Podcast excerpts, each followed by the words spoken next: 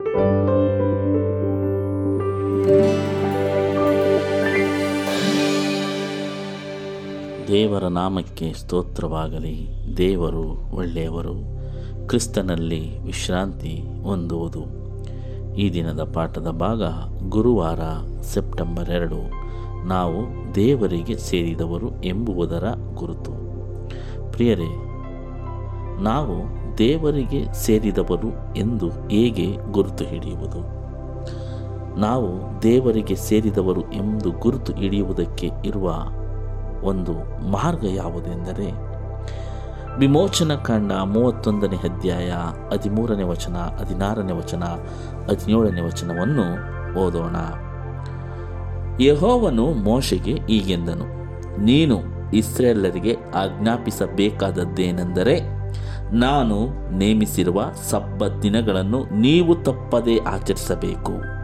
ನಿಮ್ಮನ್ನು ದೇವ ಜನರನ್ನಾಗಿ ಮಾಡಿರುವ ಯಹೋವನು ನಾನೇ ಎಂದು ನೀವು ತಿಳಿದುಕೊಳ್ಳುವಂತೆ ಇದೇ ನನಗೂ ನಿಮಗೂ, ನಿಮ್ಮ ಸಂತತಿಯವರಿಗೂ ಇರುವ ಗುರುತು. ಪ್ರಿಯರೇ, ಇಲ್ಲಿ ದೇವರು ಸ್ವತಃ ಹೇಳುತ್ತಿದ್ದಾರೆ.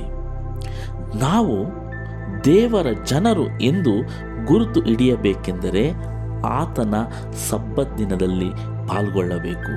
ಪಾಲ್ಗೊಂಡಾಗ ಮಾತ್ರ ನಾವು ದೇವರ ಜನರು ಎಂದು ಗುರುತು ಹಿಡಿಯಲು ಸಾಧ್ಯ ಎಂದು ಸತ್ಯವೇದದಲ್ಲಿ ಹೇಳುತ್ತದೆ ಪ್ರಿಯರೇ. ಹದಿನಾರನೇ ವಚನ. ಆದುದರಿಂದ ಇಸ್ರೇಲರು ಸಬ್ಬತ್ ದಿವಸವನ್ನು ಆಚರಿಸಬೇಕು. ಈ ಆಚರಣೆಯು ಅವರಿಗೆ, ಅವರ ಸಂತತಿಯವರಿಗೂ ಶಾಶ್ವತವಾದ ನಿಬಂಧನೆ. ನನಗೂ ಇಸ್ರೇಲರಿಗೂ ನಡುವೆ ಇದು ಸದಾಕಾಲವೂ ಗುರುತು. ಆರು ದಿನಗಳಲ್ಲಿ ಯಹೋವನು ಭೂಮಿ ಆಕಾಶಗಳನ್ನು ಉಂಟು ಮಾಡಿ ಏಳನೆಯ ದಿನದಲ್ಲಿ ಕೆಲಸವನ್ನು ಮಾಡದೆ ವಿಶ್ರಮಿಸಿಕೊಂಡನಲ್ಲವೇ. ಪ್ರಿಯರೇ, ಹೌದು. ಇಲ್ಲಿ ದೇವರು ಹೇಳುತ್ತಾರೆ, ನನಗೂ ದೇವ ಜನರಿಗೂ ಇರುವ ಒಂದು ಗುರುತು ಯಾವುದೆಂದರೆ ಸಬ್ಬತ್ ದಿನ. ಈ ಗುರುತು ನಮ್ಮ ಸೃಷ್ಟಿಕರ್ತನನ್ನು, ನಮ್ಮ ವಿಮೋಚಕನನ್ನು ಮತ್ತು ನಮ್ಮನ್ನು ಪರಿಶುದ್ಧಪಡಿಸುವ ಆತನನ್ನು ಅರಿತುಕೊಳ್ಳಲು ನಮಗೆ ಸಹಾಯ ಮಾಡುತ್ತದೆ. ಪ್ರತಿ ಏಳು ದಿನಗಳಿಗೊಮ್ಮೆ ಏರಿಸಲ್ಪಡುವ ಬಾವುಟದಂತೆ ಸಬ್ಬತ್ ನಮಗೆ ನೆನಪಿಸುವ ಒಂದು ಕಾರ್ಯವನ್ನು ಮಾಡುತ್ತದೆ. ಯಾಕೆಂದರೆ ಮನುಷ್ಯರಾದ ನಾವು ಮರೆಯುವ ಸ್ವಭಾವ ಹೊಂದಿದ್ದೇವೆ. ಹೌದು ಪ್ರಿಯರೇ. ನಾವು ವರ್ಷಕ್ಕೆ ಒಂದು ಬಾರಿ ನಮ್ಮ ದೇಶದ ಸ್ವಾತಂತ್ರ್ಯದ ಧ್ವಜವನ್ನು ಆರಿಸುತ್ತೇವೆ.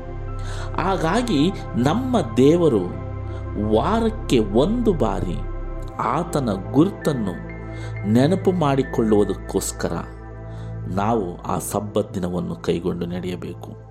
ಯಾಕೆ ನಾವು ವಾರಕ್ಕೊಂದು ಬಾರಿ ಆ ದೇವರನ್ನು ನೆನೆಯಬೇಕೆಂದರೆ ಮನುಷ್ಯರದಾದ ನಾವು ಮರೆಯುವ ಸ್ವಭಾವ ಹೊಂದಿದ್ದೇವೆ. ದೇವರು ಸಬ್ಬತ್ತನ್ನು ನಮಗೆ ನಮ್ಮ ಮೂಲವನ್ನು, ನಮ್ಮ ಬಿಡುಗಡೆಯನ್ನು, ನಮ್ಮ ಮುಂದಿನ ಗತಿಯನ್ನು ಮತ್ತು ತಪ್ಪಿ ಹೋದ ಶೋಷಿತ ಜನರ ಮೇಲಿನ ನಮ್ಮ ಜವಾಬ್ದಾರಿಯನ್ನು ನೆನಪಿಸುವ ಸ್ಥಿರವಾದ ಜ್ಞಾಪನೆಯಾಗಿದೆ. ವಾಸ್ತವವಾಗಿ ಸಬ್ಬತ್ತು ನಮಗೆ ಬಹಳ ಮುಖ್ಯವಾದದ್ದು. ನಾವು ಅದರ ಬಳಿಗೆ ಹೋಗುವುದಿಲ್ಲ, ಅದು ಪ್ರತಿ ವಾರವೂ ತಪ್ಪದೆ ನಮ್ಮ ಬಳಿಗೆ ಬರುತ್ತದೆ ಪ್ರಿಯರೇ. ನಾವು ಯಾರು? ನಮ್ಮನ್ನು ಸೃಷ್ಟಿಸಿದವರು ಯಾರು? ಆತನು ನಮಗಾಗಿ ಏನು ಮಾಡುತ್ತಿದ್ದಾನೆ? ಮತ್ತು ಹೊಸ ಭೂಮಿ ಆಕಾಶಗಳನ್ನು ಮಾಡುವಾಗ ಅಂತಿಮವಾಗಿ ನಮಗೆ ಏನು ಮಾಡುತ್ತಾನೆಂಬುದನ್ನು ನೆನಪಿಸುವಂತಹ ಶಾಶ್ವತವಾದ ಗುರುತೆ ಈ ಸಬ್ಬತ್ತಿನ ಪ್ರೇರೆ. ಮಾರ್ಗ ತಪ್ಪಿದ ಸೃಷ್ಟಿಯ ಮತ್ತು ಸೃಷ್ಟಿಕರ್ತನ ನಡುವೆ ಇರುವ ರಕ್ಷಣಾ ಸಂಬಂಧವನ್ನು ನಾವು ವಾಸ್ತವವಾಗಿ ಪರಿಗಣಿಸಬೇಕು. ಅದಕ್ಕಾಗಿ ಪರಿಶುದ್ಧವಾದ ದೇವರು ಒಡಂಬಡಿಕೆಯ ಪಾಲುದಾರರಾದ ಮನುಷ್ಯರನ್ನು ಕರೆಯುತ್ತಾನೆ. ಪ್ರತಿ ವಾರವೂ ದೇವರಿಂದ ಬರುವ ಬಲ್ಮೆ ಮತ್ತು ಅಧಿಕಾರದಿಂದ ಕ್ರಿಸ್ತನಲ್ಲಿ ಉಚಿತವಾಗಿ ದಯಪಾಲಿಸಿದ ವಿಶ್ರಾಂತಿಗೆ ಪ್ರವೇಶ ಹೊಂದಲು ನಮಗೆ ಆಜ್ಞೆ ಆತನೇ ನಂಬಿಕೆಯನ್ನು ಹುಟ್ಟಿಸುವವನು, ಪೂರೈಸುವವನು ಆಗಿದ್ದು ಮುಂದೆ ಇಟ್ಟಿರುವ ಸಂತೋಷಕ್ಕೆ ಶಿಲಿಬೆಯ ಮರಣವನ್ನು ಸಹಿಸಿಕೊಂಡನು. ಹೌದು ಪ್ರಿಯರೇ, ನಾವು ಯಾರು? ನಮ್ಮ ಸ್ಥಿತಿ ಹೇಗಿದೆ? ದೇವರ ಅಂದರೆ ಯಾರು? ಆಕಾಶ ಭೂಮಿ ಹೇಗೆ ಉಂಟಾದವು? ಮುಂದೆ ನಮ್ಮ ಬದುಕಿನಲ್ಲಿ ಏನು ಸಂಭವಿಸುತ್ತದೆ? ನಾವು ಯಾವ ರೀತಿ ಜೀವಿಸಬೇಕು? ದೇವರೊಟ್ಟಿಗಿನ ಸಂಬಂಧ ಹೇಗಿರಬೇಕು? ತಂದೆ ತಾಯಿಯ ಜೊತೆ ಸಂಬಂಧ ಹೇಗಿರಬೇಕು? ನಮ್ಮ ಬಾಂಧವ್ಯ ಇತರರೊಂದಿಗೆ ಹೇಗಿರಬೇಕು? ಕನಿಕರದ ಸ್ವಭಾವ ಹೇಗೆ ಬೆಳೆಸಿಕೊಳ್ಳಬೇಕು? ಇವೆಲ್ಲವನ್ನು ನಾವು ಕಲಿತುಕೊಳ್ಳಬೇಕೆಂದರೆ ಆ ಸಬ್ಬತ್ ದಿನದಲ್ಲಿ ದೇವರ ಒಂದು ವಿಶೇಷವಾದ ಸಬ್ಬತ್ ದಿನದಲ್ಲಿ ನಾವು ಪಾಲ್ಗೊಳ್ಳಬೇಕು. ಆ ಪಾಲ್ಗೊಂಡಾಗ ಮಾತ್ರ ನಮಗೆ ಆ ಒಂದು ಸಬ್ಬತ್ತಿನ ಗುರುತು ಎಂಥ ಮಹತ್ವವುಳ್ಳದ್ದು ಎಂಬುದು ಅರಿವಾಗುತ್ತದೆ. ಈ ಒಂದು ಪರಿಶುದ್ಧವಾದ ಸಬ್ಬತ್ತನ್ನು ಆಚರಿಸಿದಾಗ ಮಾತ್ರ ಸಂ ದೇವರೊಂದಿಗಿನ ಒಂದು ಆಳವಾದ ಅನುಭವವನ್ನು, ಸಂಬಂಧವನ್ನು ಹೊಂದಲು ನಮಗೆ ತುಂಬ ಪ್ರಯೋಜನಕಾರಿಯಾಗಿರುತ್ತದೆ ಎಂಬುದನ್ನು ನಾವು ಮರೆಯಬಾರದು. ಸಬ್ಬತ್ತೆಂಬುವುದು ನಮ್ಮ ಮೂಲವನ್ನು ನಮ್ಮ ಪಾಪದಿಂದ ಬಿಡುಗಡೆಯನ್ನು ಕೊಡುವಂತಹ ಒಂದು ಮಾರ್ಗವಾಗಿದೆ. ನಮ್ಮ ಮುಂದಿನ ಗತಿಯನ್ನು ತಿಳಿಸಿಕೊಡುವಂತಹ ಮಾರ್ಗವಾಗಿದೆ. ಹಾಗಾಗಿ ಸಬ್ಬತ್ತೆಂಬುದು ನಮ್ಮೆಲ್ಲರಿಗೂ ಇರಬೇಕಾದಂಥ ಒಂದು ಜವಾಬ್ದಾರಿಯ ಕೆಲಸವಾಗಿದೆ ಎಂದು ಹೇಳಬಹುದು. ಪ್ರಿಯರೇ, ಈ ಪ್ರಪಂಚದಲ್ಲಿ ನಡೆದಂತಹ ಎರಡನೇ ಮಹಾಯುದ್ಧದಲ್ಲಿ ಇಂಗ್ಲೆಂಡ್ ದೇಶವು ಜರ್ಮನಿಯವರ ಅಪಾಯಕಾರ ಆಕ್ರಮಣವನ್ನು ಎದುರು ನೋಡುತ್ತಿತ್ತು ಈ ಇಂಗ್ಲೆಂಡ್ನವರು ತಮ್ಮ ದ್ವೀಪವನ್ನು ರಕ್ಷಿಸಿಕೊಳ್ಳಲು ಸಲುವಾಗಿ ಸಾಕಷ್ಟು ಸಿದ್ಧತೆಗಳನ್ನು ನಡೆಸುತ್ತಿದ್ದರು. ಯಾವ ರೀತಿ ಸಿದ್ಧತೆ ಎಂದರೆ ಇಂಗ್ಲೆಂಡಿನ ಅಧಿಕಾರಿಗಳು ಒಂದು ವಿಶೇಷವಾದ ಚಮತ್ಕಾರವನ್ನು, ಒಂದು ಉಪಾಯವನ್ನು ಮಾಡಿದರು. ಆ ಒಂದು ಜರ್ಮನಿ ದೇಶದವರು ಇಂಗ್ಲೆಂಡ್ ದೇಶದ ಆ ದ್ವೀಪವನ್ನು ದ್ವೀಪದ ಮೇಲೆ ಆಕ್ರಮಣ ಮಾಡಲು ಬರುತ್ತಾರೆ ಎಂದು ತಿಳಿದು ಅದನ್ನು ತಡೆಯಲು ಸಮುದ್ರದ ಕರಾವಳಿಯುದ್ದಕ್ಕೂ ವೈರಿಯು ಶೀಘ್ರವಾಗಿ ನಮ್ಮ ಗುರಿಯನ್ನು ತಲುಪಲು ಬರುತ್ತಾನೆ ಎಂದು ತಿಳಿದು ರಸ್ತೆಯುದ್ದಕ್ಕೂ ಆಯಾಕಟ್ಟಿನ ಸ್ಥಳಗಳಲ್ಲಿ ನಿರ್ಬಂಧಕಗಳನ್ನು ಸ್ಥಾಪಿಸಲಾಯಿತು. ಶತ್ರುಗಳನ್ನು ಗೊಂದಲಕ್ಕೀಡು ಮಾಡಲು ರೈಲಿನ ಎಲ್ಲ ಸೂಚನಾ ಫಲಕಗಳನ್ನು ತೆಗೆದರು. ರಸ್ತೆಯದ್ದಕ್ಕೂ ಸಂಚಾರದ ಚಿಹ್ನೆಗಳನ್ನು ಕೊರೆಯಲ್ಪಟ್ಟಿದ್ದ ಕಲ್ಲುಗಳನ್ನು ತೆಗೆದುಹಾಕಲು ಆಗಲಿಲ್ಲ. ಆದರೆ ಅವುಗಳನ್ನು ಸಿಮೆಂಟಿನಿಂದ ಮುಚ್ಚಿದರು. ಪ್ರಿಯರೇ, ಆ ಇಂಗ್ಲೆಂಡ್ ದೇಶದ ಮೇಲೆ ಆ ಜರ್ಮನಿಯವರು ಆ ಮಹಾ ಎರಡನೇ ಮಹಾಯುದ್ಧದಲ್ಲಿ ಯುದ್ಧಕ್ಕೆ ಬರುವಂಥ ಸಂದರ್ಭದಲ್ಲಿ ಅವರು ಬರುವ ದಾರಿಯಲ್ಲಿ ಆ ಇಂಗ್ಲೆಂಡಿನ ಅನೇಕ ವಿಳಾಸಗಳನ್ನು ಇವರು ಮರೆಮಾಚಿದರು. ಅಂದರೆ ಆ ವಿಳಾಸಗಳನ್ನು ಅಳಿಸಿ ಹಾಕಿದರು. ಅದರ ಮೇಲೆ ಕಪ್ಪು ಮಸಿಯನ್ನು ಬಳಿದರು.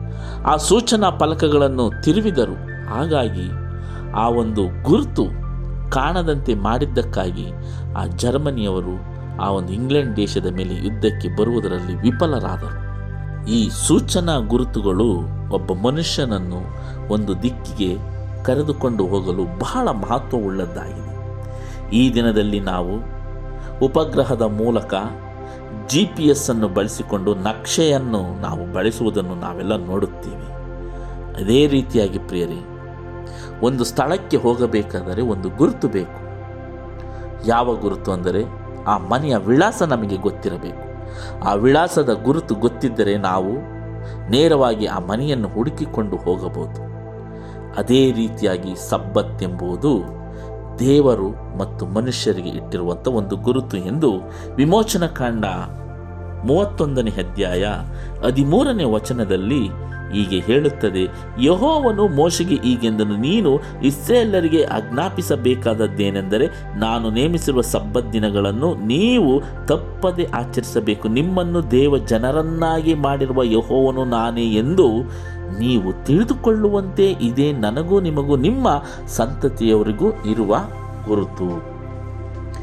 ಪ್ರಿಯರೇ, ನಾವು ಯಾವ ದಿನವಾದರೇನು ದೇವರನ್ನು ಆರಾಧನೆ ಮಾಡಲು, ಎಲ್ಲ ದಿನದಲ್ಲೂ ದೇವರು ನಮ್ಮ ಜೊತೆ ಇರುತ್ತಾರೆ ಎಂದು ಭಾವಿಸುತ್ತೇವೆ. ಅದು ಖಂಡಿತವಾಗಿಯೂ ನಿಜ. ಪ್ರತಿಯೊಂದು ಕ್ಷಣದಲ್ಲೂ ಸಹ ನಮ್ಮ ಹೃದಯದಲ್ಲೂ ದೇವರು ವಾಸ ಮಾಡುತ್ತಾರೆ. ಆದರೆ ವಿಶೇಷವಾಗಿ ದೇವರು ಆರು ದಿನಗಳ ಕಾಲ ತಮ್ಮ ಸೃಷ್ಟಿ ಕಾರ್ಯವನ್ನು ಮುಗಿಸಿ ಏಳನೇ ದಿನವನ್ನು ಮನುಷ್ಯರಿಗೆ ಕೊಟ್ಟರು. ಈ ದಿನದಲ್ಲಿ ವಿಶ್ರಾಂತಿ ಪಡೆದು ದೇವರನ್ನು ಆರಾಧನೆ ಮಾಡಿ ಆ ಒಂದು ದಿನವನ್ನು ವಿಶೇಷವಾಗಿ ಆಶೀರ್ವಾದ ಮಾಡಿದರು. ಆ ದಿನವೇ ಏಳನೇ ದಿನ, ಸಬ್ಬತ್ ದಿನ. ಈ ಸಬ್ಬತ್ ದಿನ ದೇವ ಮನುಷ್ಯರಾಗಿರುವ ನಮಗೆ, ದೇವರಿಗೂ ಇರುವಂತಹ ಗುರುತು. ಆ ಗುರುತಿಗೋಸ್ಕರ ನಾವು ಆ ದಿನವನ್ನು ತಪ್ಪದೆ ಆಚರಿಸಬೇಕು. ಆಚರಿಸಿದಾಗ ನಮ್ಮ ಬದುಕು ಯಾವ ಮಟ್ಟದಲ್ಲಿ ನಿಂತಿದೆ, ಯಾವ ಸ್ಥಾನದಲ್ಲಿ ನಿಂತಿದೆ, ಮುಂದೆ ನಮ್ಮ ಬದುಕು ಹೇಗಿರುತ್ತದೆ, ನಮ್ಮ ಇಂದಿನ ಬದುಕು ಹೇಗೆ ಇತ್ತು, ಎಲ್ಲದಕ್ಕೂ ಪ್ರಶ್ನೆಗೆ ಉತ್ತರವನ್ನು ಆ ಸಬ್ಬ ದಿನದಲ್ಲಿ ದೇವರು ನಮಗೆ ಕೊಡುವಂತರಾಗಿದ್ದಾರೆ. ಹಾಗಾಗಿ ದೇವರು ನಮಗೋಸ್ಕರ ಉಂಟು ಮಾಡಿದ ಆ ಸಬ್ಬತ್ ದಿನವನ್ನು ನಾವು ಕೈಗೊಂಡು ನಡೆಯೋಣ. ಆ ದೇವರ ಗುರುತಾಗಿರುವ ಆ ಸಬ್ಬತ್ತನ್ನು ಅಗಮ್ಯವಾದದ್ದೆಂದು ತಿಳಿದು ಭಾವಿಸೋಣ. ಮತ್ತೆಲ್ಲ ನಾವೆಲ್ಲರೂ ಸೇರಿ ದೇವರಿಗೆ ಮಹಿಮೆ ಬರುವಂಥ ಕೆಲಸ ಕಾರ್ಯಗಳಲ್ಲಿ ನಿರತರಾಗೋಣ. ಇದೆಲ್ಲ ಶಕ್ತಿ ನಮಗಾಗಿ ನಮಗೆ ದೊರಕಲಿ ಎಂದು ದೇವರಲ್ಲಿ ಪ್ರಾರ್ಥಿಸೋಣ. ಮತ್ತೆ ಮುಂದಿನ ಪಾಠದಲ್ಲಿ ಭೇಟಿಯಾಗೋಣ. ವಂದನೆಗಳೊಂದಿಗೆ. ಆಮೇಲೆ